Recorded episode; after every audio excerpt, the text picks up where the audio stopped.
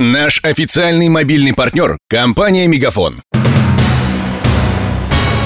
Новости на радио Ростова.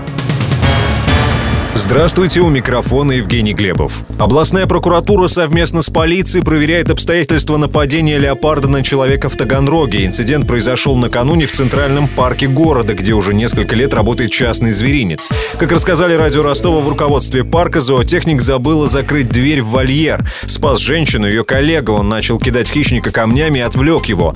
А большую кошку застрелил приехавший наряд Росгвардии. Как объяснила нам представитель ведомства Татьяна Межанова, у силовиков не было выбора. Двое сотрудников спецподразделения обнаружили хищника, который проявлял повышенную агрессивность и пытался преодолеть ограду, создавая своим поведением реальную угрозу жизни и здоровью окружающих граждан. В связи с невозможностью изоляции животного, обезвреживания его иным способом, а также при очередной попытке леопарда преодолеть защитное ограждение, бойцы Таганрогского ОМОНа вынуждены были применить огнестрельное оружие для ликвидации хищника. Это уже второе происшествие с нападением экзотического хищника на человека в Ростовской области в ноябре. Напомним, две недели назад в областном зоопарке лев покалечил рабочего. Мужчина чудом тогда не остался инвалидом. Подробный репортаж об этом и таганрогском случаях слушайте в эфире радио Ростова через полчаса.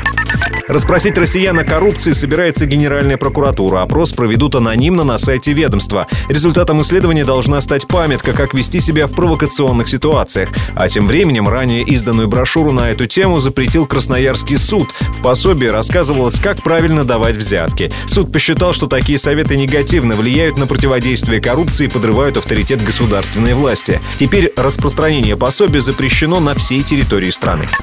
25 тысяч рублей. Такой штраф должен заплатить казанский «Рубин» за поведение болельщиков на матче с Ростовом во время 14-го тура национального чемпионата. Соответствующее решение вынес контрольно-дисциплинарный комитет Российского футбольного союза. Напомним, 18 ноября на трибунах стадиона «Казань-Арена» появился баннер с изображением нападающего желто-синих Сердара Азмуна с подписью «Лжец» на английском языке. Таким образом, болельщики выразили недовольство переходом иранца в Донской клуб. За перипетиями этого скандала следит корреспондент радио Ростова Данил Калинин. Весь прошлый сезон Сердар Азмун отыграл в Ростове на правах аренды. Он должен был вернуться в Казанский Рубин, с которым у него было действующее соглашение по окончании первенства. Ростов, в свою очередь, мог до 10 июня обратиться в Рубин с предложением о выкупе иранца. Это было прописано в договоре между клубами. Чемпионат закончился, Азмун уехал в Казань. Пробыл он, правда, там недолго, а спустя некоторое время снова приехал в расположение команды Бердыева. По мнению игрока, Рубин нарушил условия соглашения и отказался отпускать его в Ростов. Комитет по статусу игроков рассмотрел дело Азмуна и разрешил Ростову заявить иранца. Правда, юристы желто-синих оспорили это решение в спортивном арбитраже Лозанны. После этого Азмуна заявили за клуб и в чемпионате, и в Лиге чемпионов. На прошлой неделе Рубин обратился в Следственный комитет Татарстана. По мнению казанских юристов, документы, которые показали европейским судьям ростовчане, были поддельными. Перед игрой Рубин Ростов в отель, где остановились донские футболисты, приехали следователи. Они допросили Азмуна.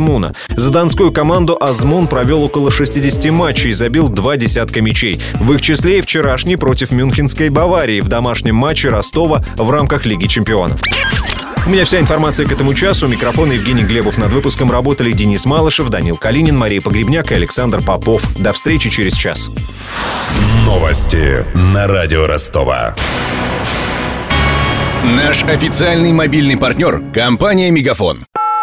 Сегодня вы не ответили на три сделки и пропустили шесть входящих клиентов. Пожалуйста, оставайтесь на связи, даже если вы покинули офис и даже если у вас нет офиса. Не упускайте свои бизнес-возможности. Подключите услугу «Виртуальная АТС» и получайте прибыль с каждым входящим. Мегафон. Бизнес по-настоящему. Подробнее на b2b.мегафон.ру